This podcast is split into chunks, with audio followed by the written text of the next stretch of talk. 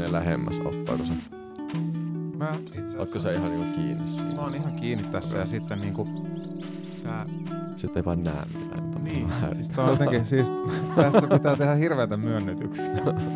Jos niinku haluaa maksimaalisen äänenlaadun saavuttaa, niin tota, pitää vaan niinku, niin, Okei. Okay. nenä siihen sukkahousuun kiinni siitä lähdetään.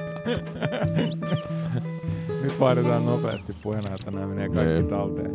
Sukkahousu höpinät yhtäkkiä on kuitenkin siellä kärkispiikkinä.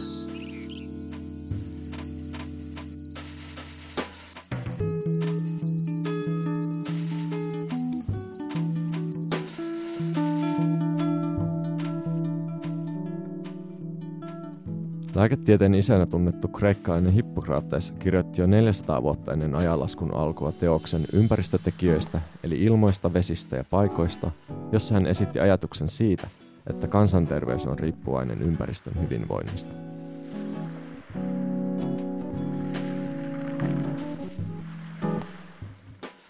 Hei! Tervetuloa kuuntelemaan Suomen luonnon muutosverkkolehden podcastia. Olen Juha Kauppinen, teidän isäntänne. Täällä ollaan taas Suomen luonnon toimituksessa Lauttasaaren rumimmassa rakennuksessa, josta näitä ohjelmia lähetetään kerran viikossa perjantaisin. Podcastien aiheena on luonnon monimuotoisuus, josta keskustelemassa on aina suomalainen luonnontutkija. Keskustelut perustuvat tutkijan kirjoittamaan esseeseen, jonka hän on kirjoittanut alastaan omasta tutkimuskohteestaan. Kaikki esseet julkaistaan Muutosverkkolehden sivuilla. Ne voi sieltä käydä lukemassa osoitteesta www.muutoslehti.fi. Käy siellä nyt heti ja päivittäin tämän jälkeen, joka hetki, koko ajan. Kerrotaan vielä sekin, että Muutos on Suomen luontolehden neljättä vuotta jatkuva projekti, jota rahoittaa koneen säätiö. Muutos kokoaa yhteen luonnon tutkijoita ja auttaa heitä kehittymään tiedon popularisoinnissa ja itsensä ilmaisussa. Tällä kertaa meillä on täällä podcastissa vieraana Aleksi Husso, Helsingin yliopiston väitöskirjatutkija. Terve Aleksi. Terve. Jo muinaiset kreikkalaiset voisi tämän lähetyksen aloittaa, mutta ei aloiteta kuitenkaan niin. Öö, asiat, joista tänään puhutaan, on niin isoja suoraan sanottuna, että tuntuu, että niitä varten pitäisi olla isompi pää, mutta tällä mennään. Puhutaan siis ihmisen ja muun elämän välisestä kohtalon yhteydestä. Ja lähdetään tähän kärkeen liikkeelle tällaisesta One Health-ajatuksesta.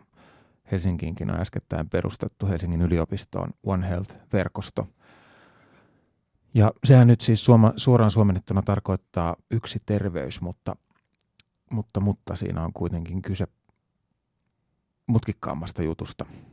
Kerro Aleksi alkuun vaikka nyt ihmiselle, joka ei tiedä aiheesta yhtään mitään, mitä tarkoittaa tämä One Health-verkosto? Mä ajattelisin, että se on tämmöinen tutkimuksen lähestymistapa, miten tutkitaan terveyttä. Eli yhdistetään sekä ihmisten, eläinten että luonnon hyvinvointi tämmöiseksi yhdeksi kokonaisuudeksi.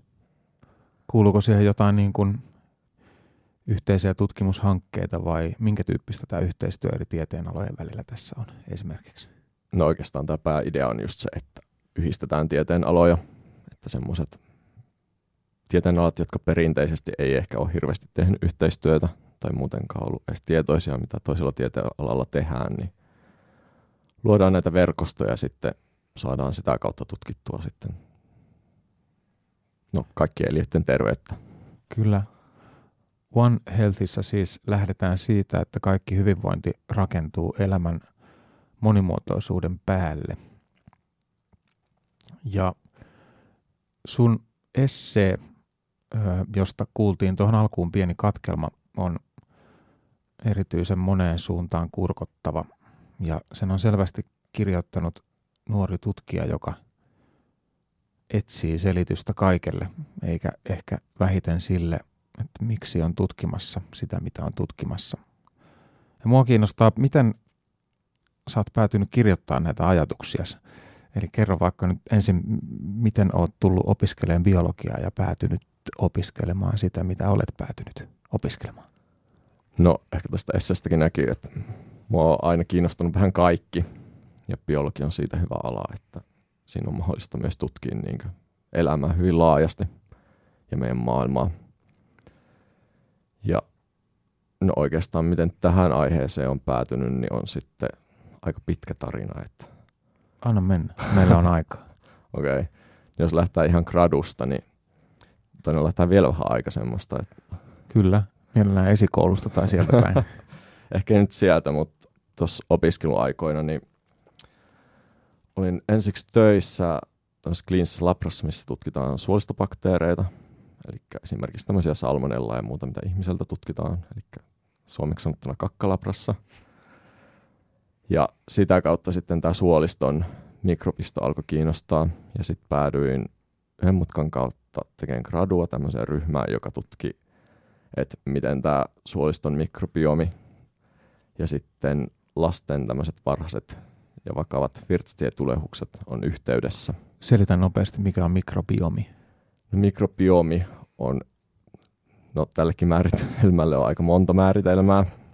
Ei se mitään. Mutta voidaan ajatella, että mikrobiomiin kuuluu niin nämä kaikki mikrobit, mitä sitten on jossain tietyssä paikassa. Eli esimerkiksi suolistossa on sitten, siellä on bakteereja, siellä on viruksia ja bakteriofaageja ja sitten siellä on hiivoja, eli sieniä myös. Ja sitten saattaa olla myös jotain alkueläimiäkin. Että ja kaikki, ne kaikki yhdessä. sitä mikrobiomia. Joo, kaikki yhdessä. Onko tämä, kun puhutaan mikrobiflorasta, niin onko se sama asia vai onko se vain osa mikrobiomia? No mikrobiflorassa voitaisiin ajatella, että siinä ei oteta huomioon niin sitä ympäristöä. Mm-hmm. Että mikrobiomissa sitten ajatellaan, että myös se ympäristö on osa sitä mikrobiomia. Eli kuinka lämmintä on ja minkälainen happi siellä on esimerkiksi tai minkälaisia ravinteita tulee. Joo, mutta sori, sulla jää se kakkajuttukin. Mennä vaan. No joo, oikeastaan sitten kiinnostun tästä mikrobiomistosta tai mikrobiomeista ja sitten lähdin tekemään väitöskirjaa ja löysin tämmöisen ryhmän, joka tutkii sitten eläinten mikrobiomeja ja varsinkin sitten tätä varhaista mikrobistoa. Varhaista tarkoittaa siis nuorien eläinyksilöiden vai? Joo, eli nuorten eläinyksilöiden ja oikeastaan sitten me ollaan kiinnostuneita jo sieltä sikiöistä lähtien, mitä tapahtuu. Miksi?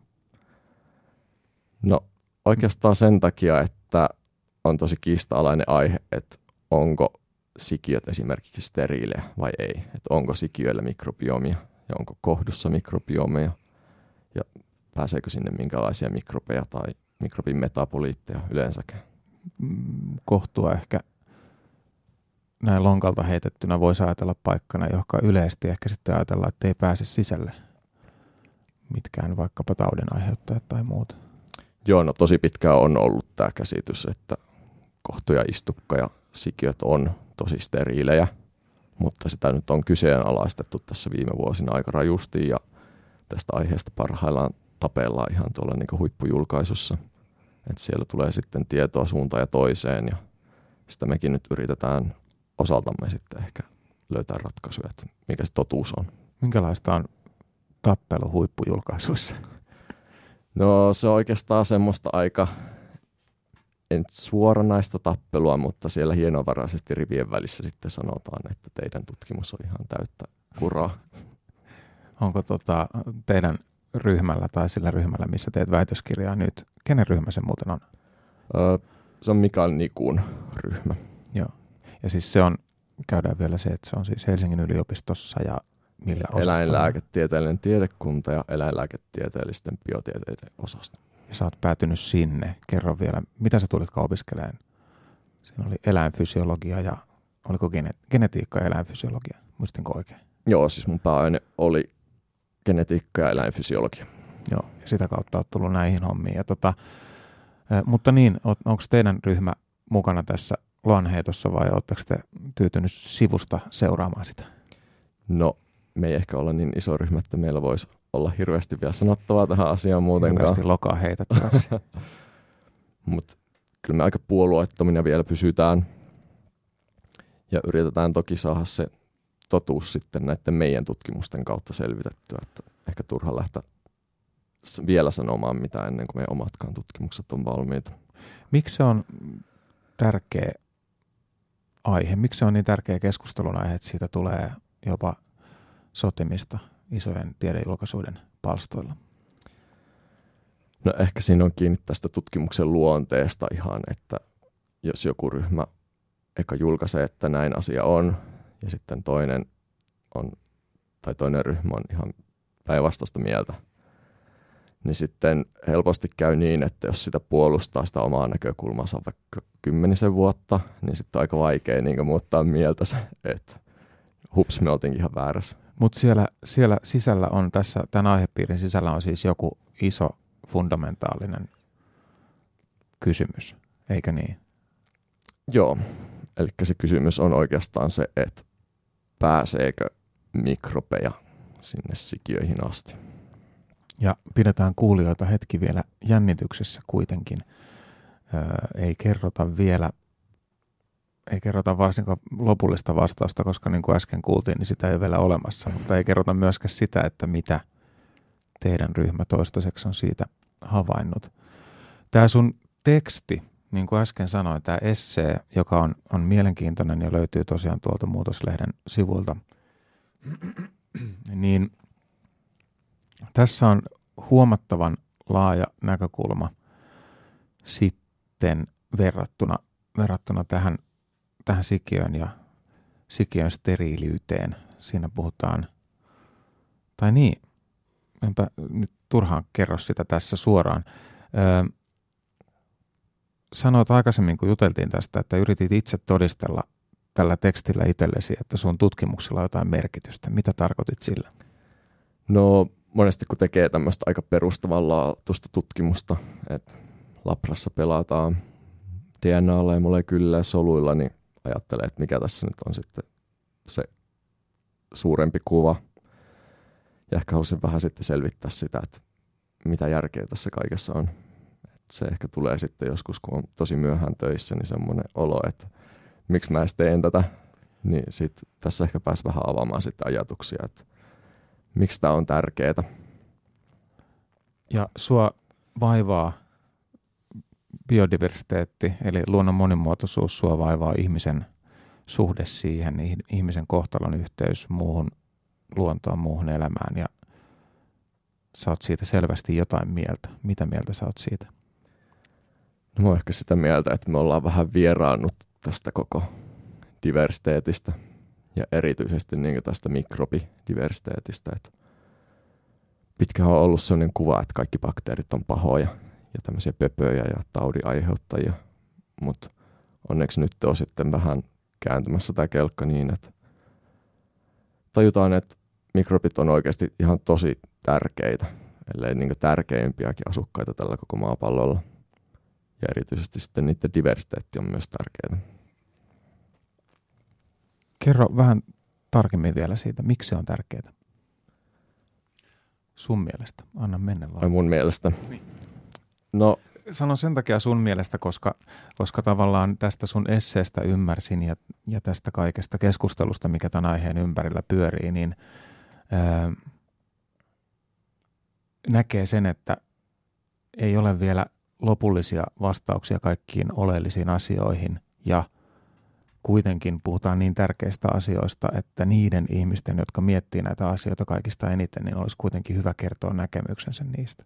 Sen, mm. takia, sen takia ajattelen, että ei tarvitse kaikkea löytää jostain tietystä julkaisusta, vaan tässä olen kiinnostunut myös äh, valistuneista arvauksista. Okei, okay. no niitä voi aina antaa. no niin, hienoa.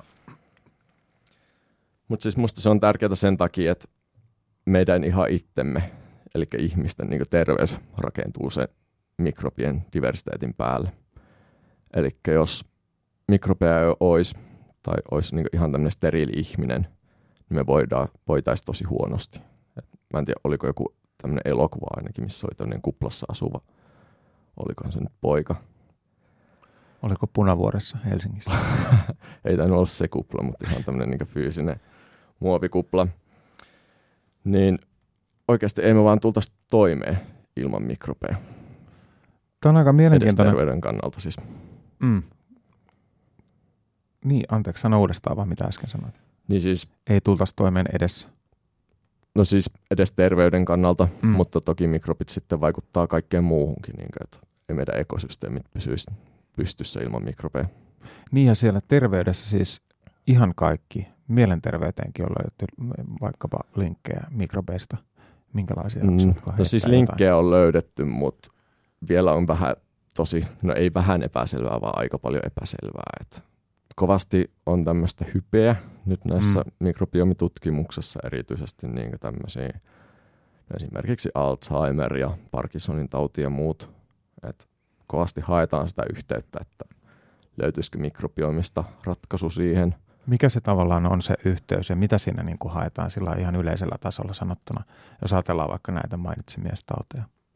No se yhteisön toimisi ainakin näiden hypoteesien mukaan niin, että bakteerit tuottaa tiettyjä aineita, jotka sitten kulkeutuu esimerkiksi aivoihin ja siellä sitten saa meitä tuntemaan asioita esimerkiksi, eli ihan suoraan välittäjäaineita Hmm.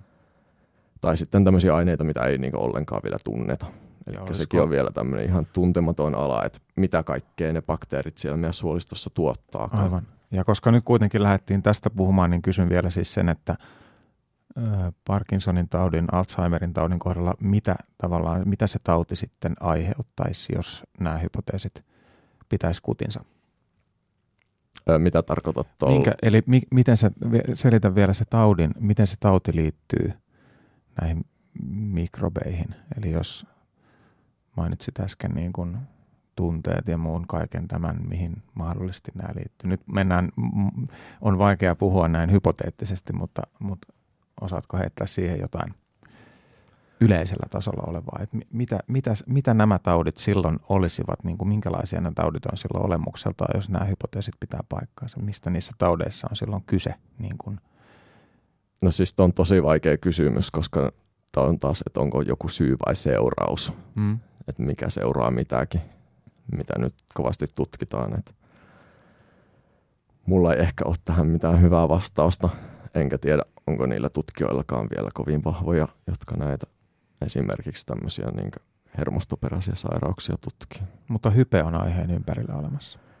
Joo, kyllä tosi kovasti, että nykyään ihmisiä kiinnostaa terveys tosi paljon ja nyt kun sitten on tullut oikeasti tämmöinen niin tosi iso räjähdys näissä mikrobiomitutkimuksissa niin, ja julkaisuissa, niin tosi paljon on hyvää tutkimusta, mutta tosi paljon on sitten myös semmoista, että missä luvataan ehkä vähän liikaa.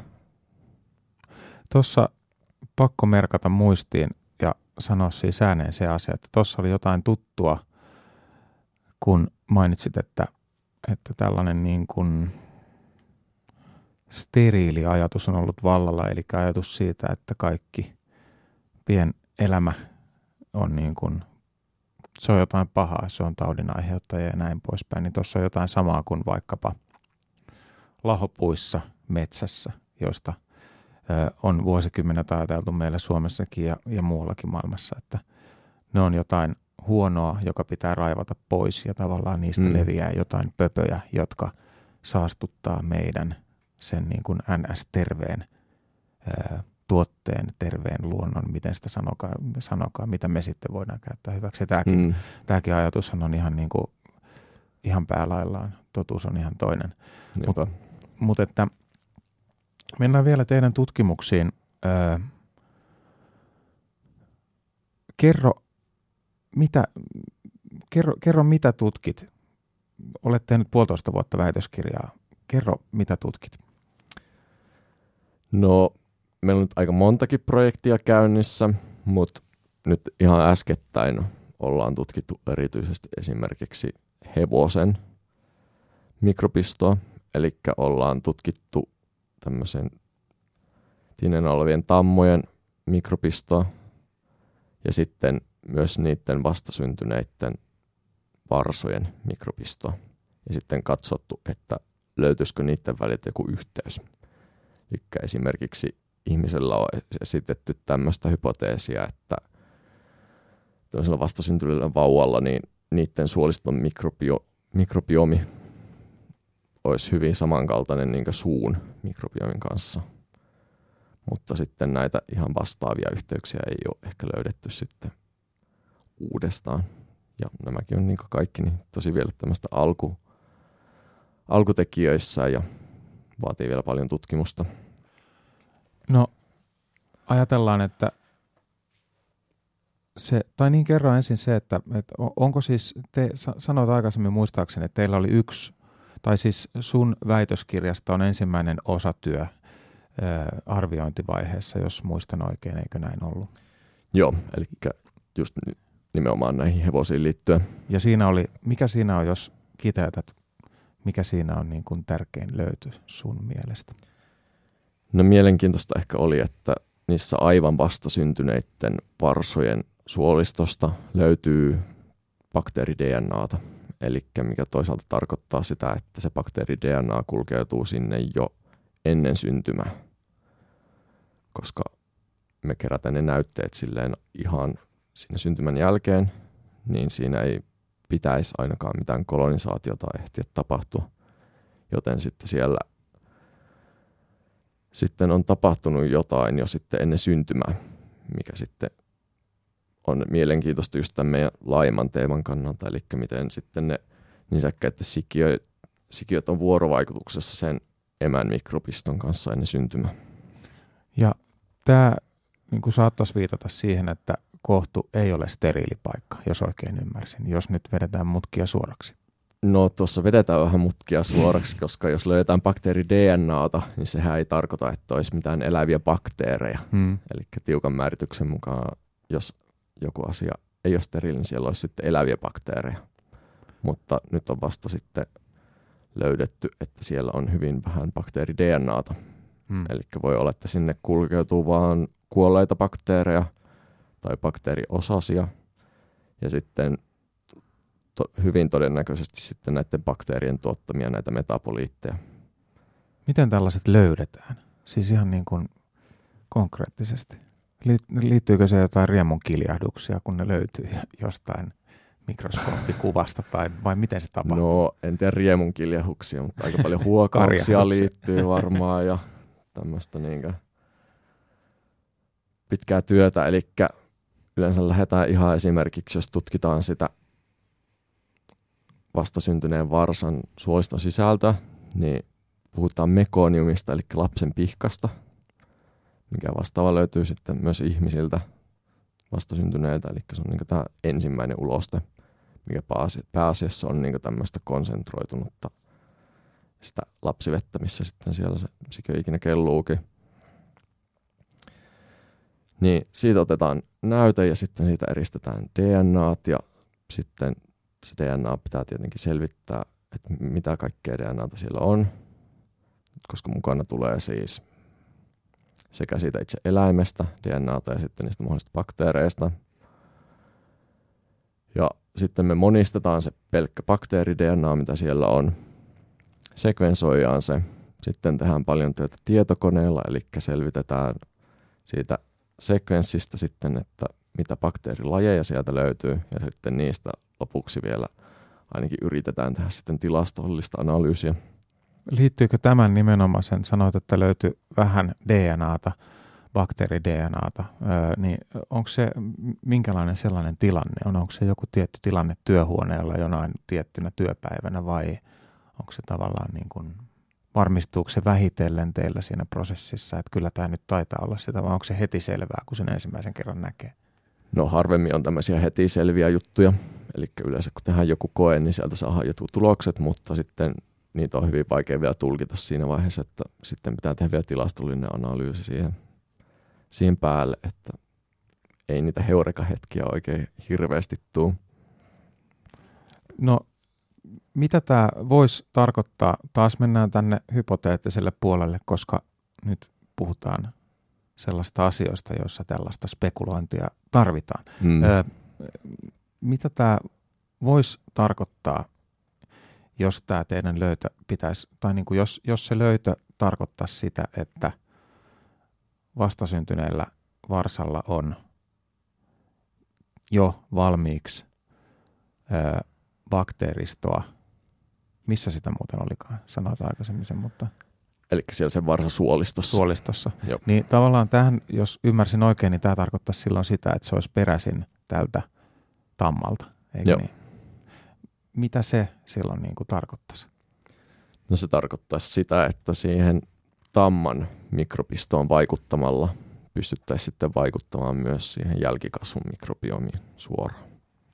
Ja että paitsi vaikuttaa, paitsi että voidaan aktiivisesti vaikuttaa, niin sitten ihan niin kuin kerta kaikkiaan sen tamman, ehkä voidaan ajatella, että koko sen elämä tavallaan, että missä se on viettänyt elämänsä, minkälaisissa paikoissa, minkälaisessa ympäristössä, ehkä mitä se on syönyt. Mm. Öö, Kaikki tämä vaikuttaa varmasti siihen. ja että tällä mahdollisesti sitten joskus kaukana tulevaisuudessa, kun näitä asioita saadaan li- lisää riittävästi tutkittua, niin joskus ehkä päästään siihen pisteeseen, jossa nähdään ja päästään tutkimaan sitä, että onko tämän bakteeri, bakteeri äh, biomin äh, diversiteetillä eli monimuotoisuudella jotain merkitystä. Joo, se varmaan nyt on sitten loppujen lopuksi. Ja erityisesti, jos sitä pystytään jotenkin muokkaamaan silleen, että sitten se jälkikasvu saa ne hyödylliset mikrobit. Tässä sitten te tutkitte siis eläimiä, koska ihmisiä on vaikea tällä tavalla tutkia, eikö niin? Joo, ihmisten sikiöitä on aika vaikea tutkia mitenkään. Ja ehkä se on ihan hyväkin. Mutta eläinten sikiöitä tai esimerkiksi hevosten, nautojen sikiöitä on saatavilla. Mistä niitä saa tutkittavaksi? No, nämä hevoskokeet niin on tehty ihan näillä vastasyntyneillä, eli ei ole varsinaisesti niin sikiöillä tehty mitään, mutta sitten esimerkiksi naudoilla niin teurastamoista saa näitä sikiöitä silleen, että meidän ei tarvitse niin lopettaa mitään eläintä niiden keräämiseksi, että ne tulee siellä niin luontaisesti sitten sivuvirtana, mikä me pystytään hyödyntämään sitten tässä tutkimuksessa, mikä on kiva asia silleen, että ei pidä vahingoittaa mitään Mm. eläimiä. Ja onko siis niin, että te tutkisitte ihmisiä, jos olisi ihmisen sikiöitä vaikkapa saatavilla tai jos taas jotenkin niin kuin, anteeksi, kuulostaa tylyltä ja julmalta, mutta siis äh, ajan takaa tässä sitä, että haetaanko tässä niin kuin ikään kuin yleistettävyyttä lopulta ihmiseen näillä tutkimuksilla, mitä teette? No joo, varmasti. Meillä on se yksi osa-alue se, että me kaikki ollaan nisäkkäitä, sekä hevoset, ihmiset että naudat. Niin jos löydetään tämmöinen ilmiö jostain lajista, niin sitten se voisi olla yleistettävässä muihin lajeihin. Eli ollaan tämän tässä sitten kaiken elävän yhteyden kintereillä tässäkin. Kuunnellaan johdannoksi seuraavaan keskustelun aiheeseemme katkelmaesseestäsi. Muutoslehti.fi. Nykytiedon valossa monet tarttumattomat sairaudet, kuten astma ja diabetes, saattavat johtua nimenomaan mikrobien monimuotoisuudesta tai tarkemmin sen puutteesta. Mitä urbaanimmassa ympäristössä elämme ja mitä prosessoidumpaa ruokaa syömme, sitä vähemmän mikrobeja saamme meitä ympäröivästä luonnosta. Kehon puolustusjärjestelmä tarvitsee oikein toimijakseen jatkuvaa erilaista ärsykettä, ja jos elämme puhtaassa kuplassa, se käy tylsyyttää meidän itsemme kimppuun ja aiheuttaa monenlaista ongelmaa.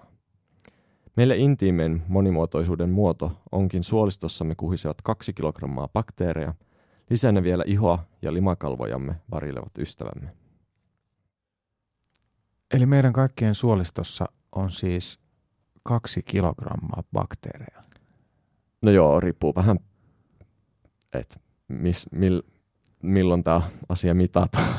Minkä kokoiselta ihmiseltä? niin, siitäkin, että isommilla ihmisillä varmaan on enemmän ja tietenkin riippuu, että milloin käy viimeksi vessassa myös. Että Niin. Me myös tuotetaan tosi paljon niin monimuotoisuutta, kun miettii tälleen. Se on tosi hienoa. Eh, Mutta eh, eli siis nyt jos ajatellaan vaikka meitä kahta, suunnilleen tämmöisiä eh, tavallisen keskimääräisen kokoisia eh, suomalaisia ukkeleita, niin meillä on siis kiloissa mitattava määrä bakteereja kenties suolistossamme. Joo, ja sitten koko kehossa varmasti vielä enemmän. Tämä tarkoittaa nyt aika monia asioita. Siis tämä on ihan ylen katsottu elämänmuoto, ainakin johonkin pisteeseen asti ollut. Ehkä siitä nykyään ollaan riittävän kiinnostuneita vai ollaanko? No, kyllä sitä nyt aletaan olla jo tosi kiinnostuneita, että niin kuin aiemmin juteltiin, niin tämä puumi on käynnissä näiden mikrobiomin tutkimusten suhteen. Ja just ollaan koko ajan yhdistämässä sitä tietoa, että miten mahdollisesti niin tämä meidän mikrobiomi vaikuttaa mihin tahansa. Et ihan vasta taisi tulla tämmöinen tutkimus, jossa oli niin urheilijoid, urhi, urheilijoiden mikrobiomia tutkittiin ja katsottiin, että löytyykö sieltä niin joku tämmöinen bakteeri, joka tekee hyvän urheilijan. Tai... Muistatko ulkoa, löytyykö sellainen? Öö, muistaakseni siellä löytyi jotain tämmöisiä assosiaatioita, hmm. mutta toki Eli näitäkin on tosi... jonkinlaisia niin, yhteyksiä. Mm, mutta toki näitäkin on tosi vaikea tutkia silleen, että onko sekin taas syy ja seuraus, että urheilijoilla on aika tiukat ruokavaliot mm. esimerkiksi, mikä sitten muokkaa mikrobiomia. Et johtuuko se sitten siitä, että urheilijat niinkö urheilee, niin heillä on erilainen mikrobiomi, eikä toisinpäin. Mutta toki tässä sitten varmaan joku yrittää kaupallistaa kohta tämmöisen probiootin, jolla susta tulee vähän parempi kestävyysjuoksia. Mm. Tässäkin nimenomaan lähestytään jotain, mikä kiinnostaa ihan valtavasti ja varmasti suurta joukkoa ihmisiä. Voisin kuvitella, että moni, moni ihminen on tämän tapasta asioistakin sitten kiinnostunut. Öö, puhutaan seuraavaksi tieteellisestä hypoteesista nimeltä biodiversiteettihypoteesi. Siinä on kyse siis ajatuksesta, siitä ajatuksesta, että ihminen tarvitsee eläkseen, ollakseen olemassa kosketusta muuhun luontoon, saadakseen hyödyllisiä mikrobeja elimistöönsä, ihonsa, suolistoonsa, mahansa. Ja tämä sitten vahvistaa ihmisen immuunipuolustusta. Ja että jos tämä ö, mikrobisto on liian köyhää, niin sitten se aiheuttaa ihmiselle ongelmia, kuten autoimmuunisairauksia. Kuulostiko tämä oikealta? Joo, Noniin. kyllä se kuulosti on. aika hyvin. Tentistä olisi saanut vähintään kolme miinus ehkä.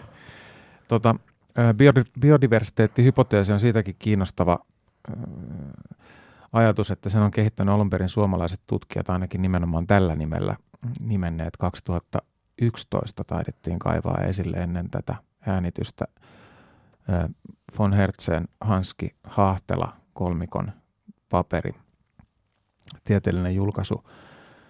Ja tämä biodiversiteettihypoteesi sai valtavasti huomiota, kun se julkistettiin 2011. Mm, ainakin ehkä voi sanoa kansainvälisessä lehdistössä – ja kyllä siitä Suomessakin kirjoitettiin ja puhuttiin. Se eh, hypoteesi vahvasti henkilöity professoreihin Hahtela ja Hanski, joista Hahtela on siis allergialääkäri ja Ilkka Hanski on, oli ö, maailmankuulu ekologi jo tuossa vaiheessa tehnyt pitkän ja monipuolisen tutkimusuran. Ilkka Hanski kuoli 2016 ja hän puhui julkisuudessa paljon luonnon monimuotoisuudesta, kirjoitti siitä myös suomeksi kirjoja.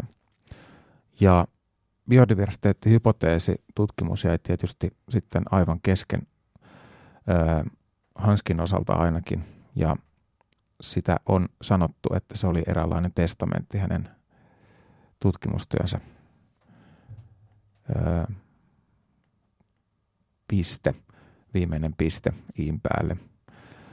Ja katsotaan nyt siis, mitä biodiversiteettihypoteesilla tarkemmin sanotaan ja miten se liittyy näihin ö, sinun väitöskirjatutkimuksiin ja koko tähän aihepiiriin, mistä on puhuttu. Mutta mennään tähän aiheeseen toisen vanhemman hypoteesin kautta ja sen nimi on ö, hygieniahypoteesi. Selitä, mitä hygieniahypoteesi tarkoittaa. No hygieniahypoteesi ihan periaatteeltaan tarkoittaa sitä, että mitä parempi hygienia, niin sitä terveempiä ollaan. Eli nyt pese on, kädet. Pese niin, kädet. pese kädet ja pidä paikat puhtaana. Ja se nyt ehkä lähti nimenomaan aika kauan aikaa sitten siitä, että kun ihmiset eli aika likaisesti verrattuna nykyajan standardeihin, niin huomattiin, että sitten kun pestään niitä käsiä ja vaihdetaan lakanat ja siivotaan kotiin hyvin, niin pysytään myös terveempinä kuin mitä silloin, kun elettiin sitten vähän likaisimmissa oloissa ilman piemäreitä esimerkiksi tai tämmöistä muutakaan nykyajan luksusta. Osaatko heittää lonkalta, kuinka vanhasta hypoteesista on kyse hygienia-hypoteesissa? En kyllä suoraan uskoa sanoa, että Mutta kymmeniä vuosia kuitenkin. Keksit. Eikö niin? Kymmeniä vuosia ehkä kuitenkin. Varmaan Vai? puhutaan kymmenistä tai sadoista vuosista kuitenkin. Joo. Ja siis puhutaan tämmöisestä niin kuin tosi perustavaa laatua olevasta ajatuksesta. Joo, no siis ihan siitä, että ihmiset on huom... tai siis on vähentynyt tosi paljon tämmöiset taudit, mitkä johtuu huonosta hygieniasta. Eli toisin sanoen, kun nyt sitten puhutaan tavallaan siitä, että biodiversiteettihypoteesi on jollain tavalla niin kuin, ö, syntynyt tämän hygieniahypoteesin innottamana, niin ei kuitenkaan ajatus ole se, että hygieniahypoteesi on, on niin kuin väärä, vaan että se on Joo, ei todellakaan, että sehän edelleenkin pitää tosi hyvin paikkansa, että kyllä meidän pitää niin pitää ruoka puhtaana esimerkiksi. Että No pitääkö ne kädet, Kannat- kädet pestä, kun tullaan sisälle? No se nyt riippuu, että mitä sä oot tehnyt siellä ulkona esimerkiksi. Että en mä ehkä ihan välttämättä pesisi käsi, jos mä en ole mitään niin todella likaista tehnyt. Tai... Multaa kaivellut hiekkaa paljon. No siis en mä olisi huolestunut mullasta, mutta enemmän esimerkiksi, jos metrossa koskee mihinkään tahansa, niin silloin mä pesisin kädet. Mutta Mm. multa nyt mä uskoisin, että se on ihan hyväksi. Jos puhutaan tästä luonnollisesta mullasta, eikä välttämättä mistään kukkamullasta, mikä taas on ihan eri asia. Kuulostaa, kuulostaa vaikealta, mutta ei se mitään. Tota, biodiversiteettihypoteesissa siis yhdistyy kaksi isoa maailmanlaajuista trendiä, josta toinen on luonnon monimuotoisuuden katoaminen, hupeneminen ja toinen on autoimmuunisairauksien yleistyminen. Käydään nopeasti tässä kohtaa läpi siis biodiversiteetti nyt jo tässä kohtaa meidän podcast-sarjaa tunnetaan, mutta käydään tässä kohtaa lyhyesti läpi nyt siis, mitä on autoimmuunisairaudet. Eli autoimmuunisairaudet, tälle lyhyesti sanottuna on sairauksia, missä oma keho käy itseään vastaan. Eli oma immuunijärjestelmä ei toimi niin kuin pitäisi ja sitten alkaa hyökkäämään omaa kehoa vastaan. Allergiat, Niin, esimerkiksi allergiat. Ja, astma. joo, hyviä esimerkkejä tämmöisestä. Esimerkiksi diabetes sitten jossain suhteessa. Ja biodiversiteettihypoteesin ajatus oli siis se, että on, on siis se, että, että tarvitsemme kosketusta monimuotoiseen luontoon ja että ö, nimenomaan voidaan löytää eroja, mitattavissa olevia eroja kenties sen välillä, että jos ihminen on elänyt elä, elämänsä hyvin steriilissä ympäristössä, hyvin vaikkapa urbaanissa ympäristössä versus, että hän on elänyt sen sellaisessa ympäristössä, missä on luonnontilasta luontoa, Joo, ää, niin sillä on vaikutusta siihen, että, että, että mahdollisesti vaikutusta siihen, minkälainen meidän mikrobisto on, mutta se, mitä tässä alun perin nämä tutkijat siis huomasivat, oli se ihan konkreettinen havainto siitä, että autoimmuunisairaudet on yleisempiä siellä, missä eletään steriilimmin. joo. Tai yleensäkin niin länsimaissa Mm. autoimmuunisairaudet niin on kasvanut aika räjähdysmäisesti, jos verrataan sitten tämmöisiä maita, missä eletään vähän alkeellisimmissa oloissa. Ja tätä, tut, tätä ilmiötä on siis tutkittu muun muassa Karjalassa tai vertaamalla Venäjän Karjalan ja, ja tota, ää, Suomen puolen Karjalan, Pohjois- ja Etelä-Karjalan ää, ihmisten sairastuvuutta vai miten sitä kuvailisi? Joo, muistaakseni se taisi olla näin. Eli siellä on sitten todettu, että Suomen puolella vastaava ikäiset ihmiset niin sairastuu hyvin paljon useammin esimerkiksi tämmöisiin allergioihin kuin sitten siellä Venäjän puolella.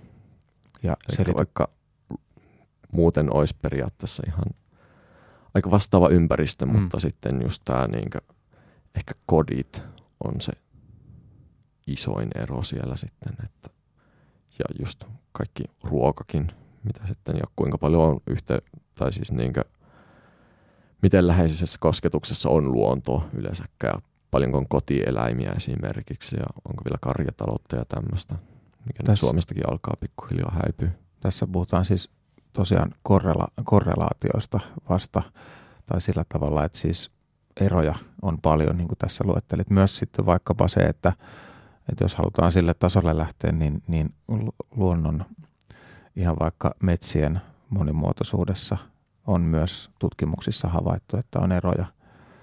Ja öö, meidän itärajamme molemmin puolin siellä on öö, ehkä enemmän tällaisia luonnontilaisia monimuotoisempia metsiä, kun taas meillä ne on enemmän talousmetsämäisiä mm. paikkoja. Mutta tosiaan tämä nyt sitten, että mistä kaikesta tämä johtuu, niin se on ehkä korrelatiivista vasta. Vai onko? Siis mitä oikeastaan nyt sitten sanotaan, että 2011 on tämä käsite, biodiversiteettihypoteesi, tullut ö, tieteeseen ja sen jälkeen sitä on tutkittu kohtuu paljon, mm. tai siis se on jatkunut se tutkimus. Ja sanoit aikaisemmin, että kuitenkin siitä voidaan jo jotain sanoa, millä tasolla se voisi olla, millä, millä varmuusasteella tässä nyt maalikko haluaa tietää sen, että kuinka, kuinka tarkkaa ja kuinka hyvin ja missä oloissa tämmöinen hypoteesi voisi pitää paikkaansa. No, mitään lopullista totuutta tuskin on, mutta mä ainakin hyvin vahvasti uskon tähän hypoteesiin. Ja sitten kun samanlaisia ilmiöitä on nyt havaittu, niin myös muissa aineistoissa. Esimerkiksi tämmöisissä maissa, mitkä länsimaalaistuu kovaa vauhtia, niin siellä just kovasti kasvaa nämä autoimmuunisairaudet, niin onko oikeastaan muuta linkkiä kuin tämä mikrobisto? Mm. Toki nyt ruokavalio kaikki vaihtuu myös ja parempi terveydenhuolto ja näin, mutta kyllähän se niinkö, myös ruokavalio vaikuttaa mikrobistoon. Ja sitten nämä samat ilmiöt on havaittu myös esimerkiksi ihan kotieläimillä.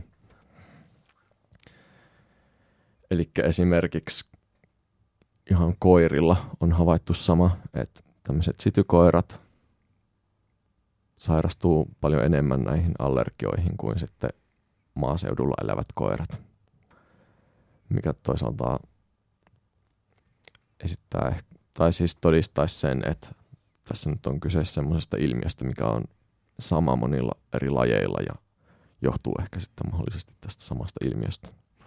Mutta tässäkin ollaan siis ö, ihan niin kuin oikeastaan kaikessa, mistä me ollaan tähän asti puhuttu, niin ollaan vielä niin kuin vasta ensimmäisillä porteilla menemässä sisälle tähän aiheeseen siis siinä mielessä, että ollaan ö, vasta selvittämässä mitä lajistoa vaikka meidän sisältä löytyy, ihmisen sisältä ja ihmisen iholta ja mm. muualta. Et se, on vasta, se, se selvitystyö on vasta käynnissä, puhumattakaan siitä, että tiedettäisiin vaikkapa minkälaista mikrobiomia ö, on minkäkin makrolajin seurana, makrolajin siis kasvieläin, sienilajin seurana täällä mm.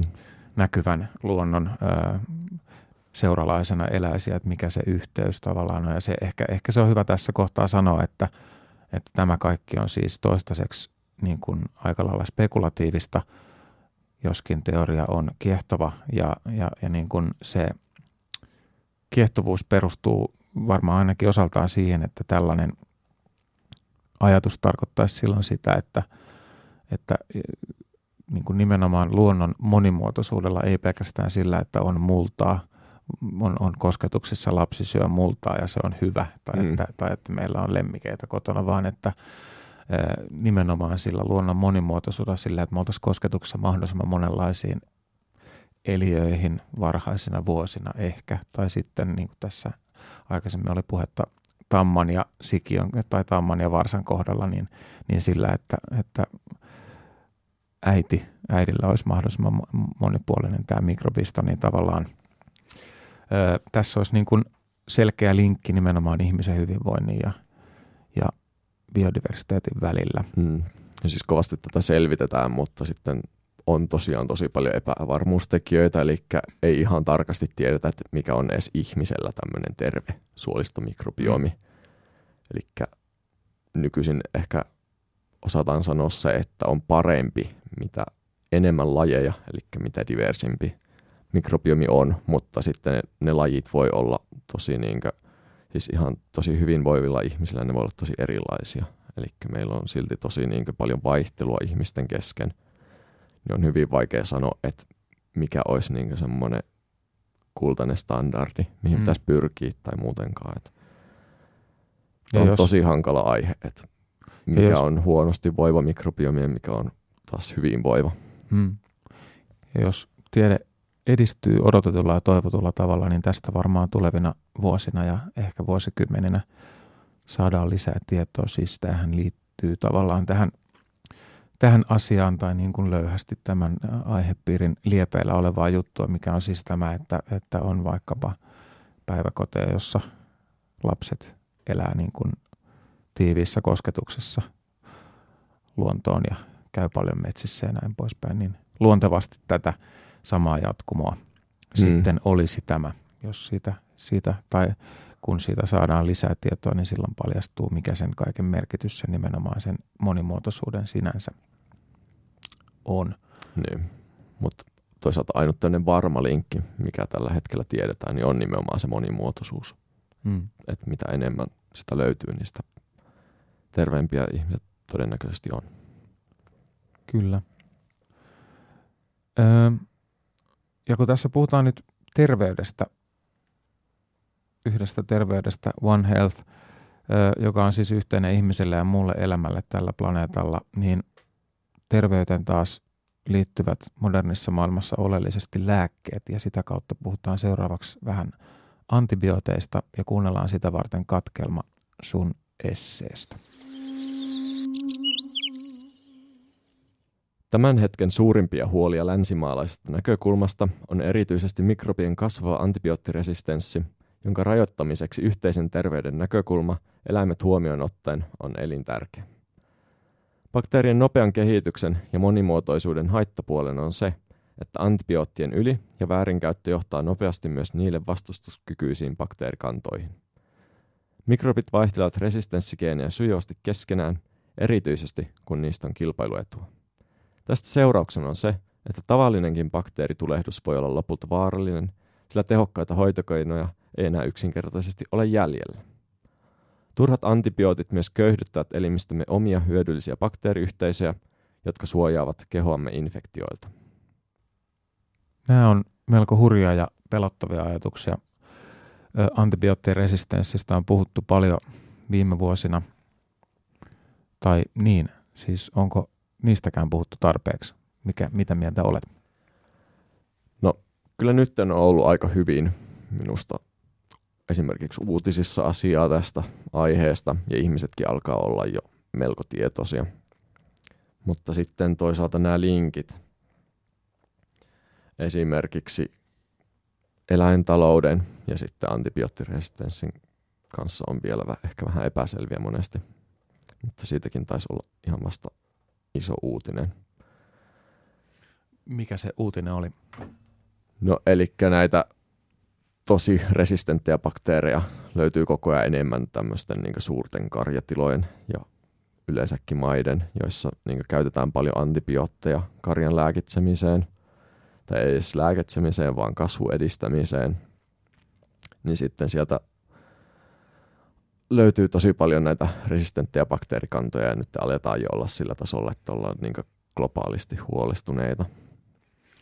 Miten tämä liittyy sun väitöskirjatutkimuksiin ja tähän, mistä aikaisemmin puhuttiin, nämä antibioottiasiat? No antibiootit on hyvin läheisesti sidoksissa tähän meidän omaan mikrobistoon. Eli sitten jos syö antibioottikuurin, niin hetkellisesti romahtaa se diversiteetti sun suolistossa ja mahdollisesti muuallakin. Ja samahan sitten esimerkiksi näkyy eläimillä. Mutta eläimillä sitten nämä määrät on toisaalta, mitä antibiootteja käytetään, niin huomattavasti isompia. Eli jos miettii vaikka 70 kilosta ihmistä tai 700 kilosta lehmää, niin ne määrät on tosi paljon isompia, mitä eläintaloudessa käytetään, ja sitten myös valvonta on ehkä vähän heikompaa siellä. Mutta jonkunlaista ehkä yleistettävyyttä haetaan sieltäkin sitten, että mitä niistä voidaan sitten tavallaan, mitä voidaan päätellä ihmisten, että et onko jotain, mitä on, mitä on, mitä on niin kuin yleistettävissä ihmisten maailmaan, vai? No oikeastaan se, että jos tämmöisille vastasyntyneille saadaan jo tosi hyvä mikrobisto siinä syntymävaiheessa ja ollaan niin varmoja, että se johtaa terveyteen, niin sitten sen myös vähentää sitä tarvetta, että tarvi, tarvis missään vaiheessa antibiootteja tai että mahdollisesti sinne suolistoon pääse sitten jotain patogeeneja. Mikä on patogeeni? Eli tämmöisiä haitallisia mikrobeja. Joo. Öö, kysyn lopuksi, että käytätkö vielä itse yhtä vapautuneesti antibiootteja kuin aikaisemmin? No pitkään aikaa ei ole kyllä pitänyt mitään antibioottikuuria syödä, mutta... Ei ole korvatulehduskierteitä viime aikoina Ei ole, mutta kyllä nyt vähän ehkä tarkemmin miettisin, että milloin, milloin semmoisen syön. Tietenkin jos lääkäri niin määrää, niin uskon, että heillä on se niin oikea ammattitaito kyllä, kyllä arvioida, että milloin se tarve on, mutta en nyt silleen turhan takia lähtisi niin kärttämään sitä, että kun monesti puhutaan tämmöisiä, että ihmiset menee hakemaan antibioottikuuria, niin mä kyllä uskoisin, että ei kannata hakea, että sun suolisto esimerkiksi, suolistolla kestää palautua joku puolisen vuotta siitä, jos syö jonkun yhden tämmöisen vahvan antibioottikuurin, niin mieluummin mä ehkä sitten sairastaisin pari päivää pitempään tai, tai olisin syömättä edes sitä kuuria, jos sille ei nyt ole mitään tarvetta. Mutta toki antibiootit jossain määrin on myös elintärkeitä, että jos tulee joku sellainen infektio, mihin tarvii, niin totta kai ne syödään. Että en halua mitenkään väheksyä antibiootteja ja ne kyllä pitää sitten myös tilanteen sattuessa, niin toki sitten niitä söisin. Mutta ehkä osaan arvioida asiaa vähän eri tavalla nyt ja on ehkä vähän kriittisempi sitten niiden, ainakin tämmöistä niin kaiken varalta, jos määrättäisiin esimerkiksi, niin ehkä mä en sitten välttämättä heti ekana söisi niitä. Selvä. Kiitoksia.